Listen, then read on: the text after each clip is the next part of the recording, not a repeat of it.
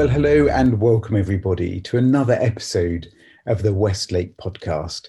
And today I'm joined again by Nick Papagiorgio.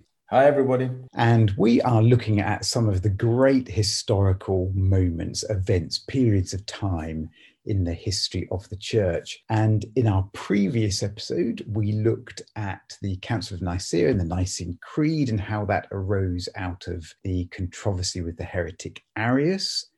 Today, we're doing a follow on from that because, Nick, we are looking at what? We are looking at another strange word called the filioque, which is Latin. Latin for what? A Latin term that means and from the Son.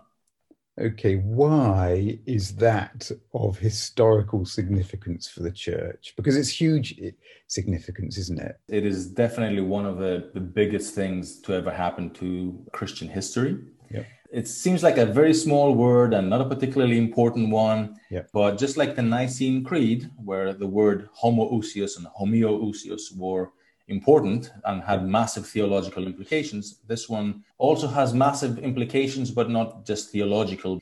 Which we will so, look at in a following episode. And if the Arius controversy was to do with who the Son of God is, the filioque is about the Holy Spirit, Nick. It is indeed. So, as we heard in the last episode in, uh, on the Nicene Creed, there was this big controversy about the nature of the Son of Jesus Christ. It culminated at the Council of Nicaea in 325. The church had a consensus that Jesus is, is fully man and fully God. Yeah. Now, the problem with the Nicene Creed was that it didn't finish the debate, it went on for almost another 60 years and led to another council, which was held in Constantinople or Istanbul. And this was in 381. And what we call today the Nicene Creed is actually a statement that was drawn up at that council. Now, in that creed, there's a, a statement that talks about the Holy Spirit. And it says in English, uh, we believe in the Holy Spirit, the Lord, the giver of life, who proceeds from the Father, who with the Father and the Son is adored and glorified. Yeah. Now, everybody seemed to be okay with that up until maybe about 30 years or so later, where we begin to find around 410, we have a first mention of a smaller council in Persia, where there seems to be a mention that the Holy Spirit proceeds not just only from the Father, but also from the Son. And in Latin, this term and the Son is filioque. So, as the years go on, we begin to find more and more mentions of this filioque appearing in the Nicene Creed, especially in churches in the West. Now, one thing we need to know about that particular time was that Christianity was really centered upon five big cities of the known world at the time, right? So, those five cities were Rome, Constantinople, Alexandria in Egypt, Antioch in Asia Minor, and Jerusalem. And those were the big areas where the, the bishops of those cities were kind of the sort of the big guys, right, of the Christian world. Yeah, these now, were the big learning centers and the places of influence in the church and civilization in some ways. Yeah. Now, if you look at a map, you'll find that the only one in the West is Rome, and all the other ones are kind of close together. That's a big issue and a, an important factor because the Filioque controversy was more about politics than it was really about theology, even though it was theology. Yeah. So the five bishoprics, so to speak, Constantinople, Alexandria, Antioch, and Jerusalem were kind of the east, and Rome was the west. And as the years passed after the third and fourth century and the fifth century and so forth, the bishop of Rome seemed to act more and more kind of independent than the other bishops in the other four cities. And as we move towards the fifth and especially the sixth century, we begin to see some things are happening in the church that telegraph that there has been a, a move of independence in Rome in relationship to the other five bishoprics. This sort of nagging sense that Rome is kind of doing its thing and sort of the East, the other places are kind of doing their thing. And this is reflected in the filioque because suddenly, around the sixth and seventh century especially, this filioque, this idea that the Holy Spirit proceeds also from the Son, starts appearing in sermons, in statements, and in amendments of the Nicene Creed. Now, to put that in our terms today, it's as if you took the US anthem, the Stars and Stripes, and replaced Stars and Stripes with maple syrup, something like that. And the question is, well, do you have the right to do that? I mean, this, this is the kind of tension this created. Yeah. Now, this was not the only thing that was going on at the time, but the filioque controversy really became sort of the, the how can I put it? The lightning rod for Yeah. the Yeah, the lightning rod of this particular split that was happening, of this erosion that was happening geographically in the church. yes. Remember, people back then, you know, they didn't have Zoom. They- you know, they couldn't, traveling wasn't really something you did. Usually you were born, lived, and died around the same area you, you, you know, for your whole life. A world without Zoom sounds wonderful, Nick.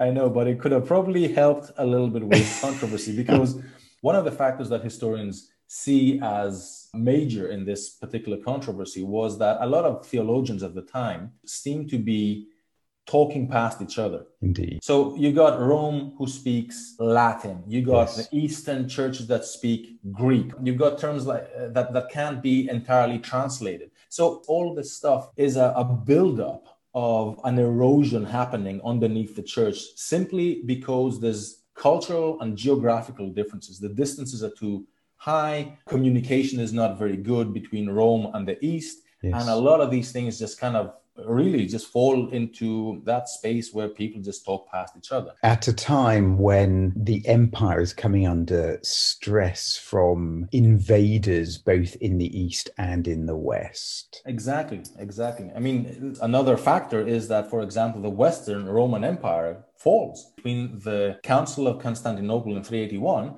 and the sort of the 500s. Rome has basically lost its power; it's fallen. So by the time you're in the 500s, the world has changed dramatically. Yes. So why did this filioque kind of creep in into the church? Why did certain Christians in the West think that this is something that we really should have in our creed? Well, it actually goes to the Bible, believe it or not. And you look at passages, for example, in John 15, 26, Yeah. uh, Jesus says, When the Helper, that's the Holy Spirit, when the Helper comes, whom I will send to you from the Father, the Spirit of truth, who proceeds from the Father, he will bear witness about me. Well, there you go. Jesus said that the Spirit proceeds from the Father. End of story. Yeah, but in John 16, 13 to 15, Jesus also says that the Father will take what is mine and declare it to you. And people argued that he's speaking of the Holy Spirit. Yeah. So you have two verses very close together in the Gospel of John that one seems to be saying that the Holy Spirit proceeds from the Father, the other one from the Son. And then, of of course, uh, you get in John 20, verse 32, where Jesus breathes on the disciples and says, Receive the Holy Spirit. And how can they receive the Holy Spirit with him breathing on them unless the Spirit is proceeding from him? Th- these are the kind of arguments that were used. Yeah, exactly. How can he breathe the Holy Spirit if he doesn't have it? Yeah. And then another argument rolls up from uh, from verses like Galatians 4 6. Paul says, Because you are children, God has sent the Spirit of His Son into our hearts. Then you got things like Romans 8 and 8 9. You are in the Spirit, since the Spirit of God dwells in you. Anyone who does not have the Spirit of Christ does not belong to him.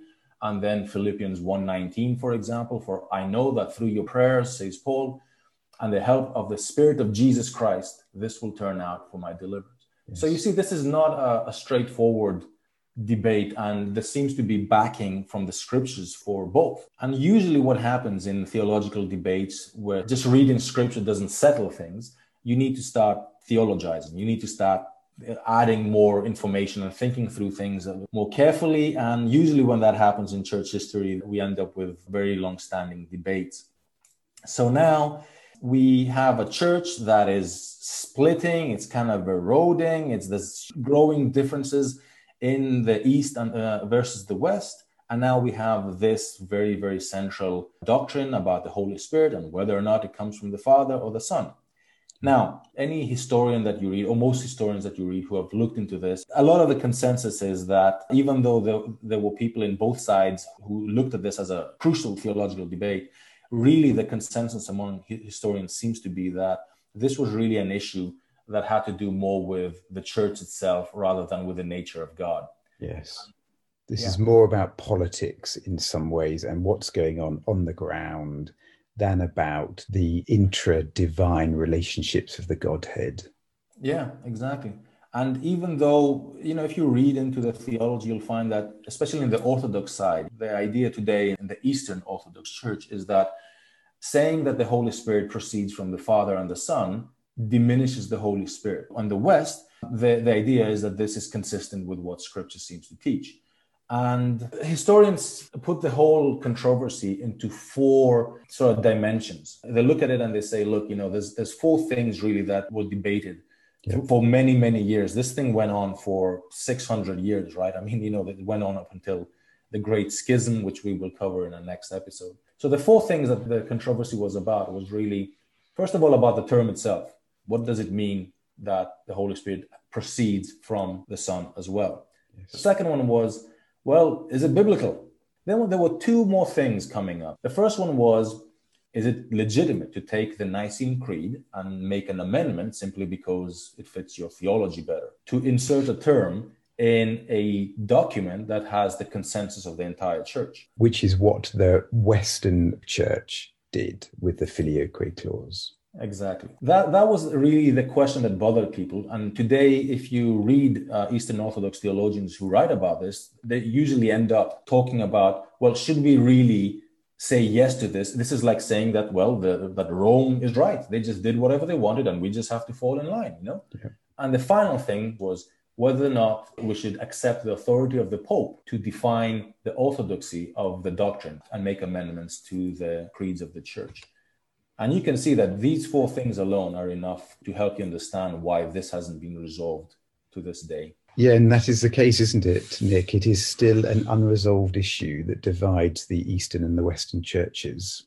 Absolutely. And in, in 1054, it led to what we know as the Great Schism, which, as I said, we're going to cover in our next episode. Well, Nick, there you go. Some mind boggling stuff for us to think about. God bless you and God bless everybody else. God bless everybody.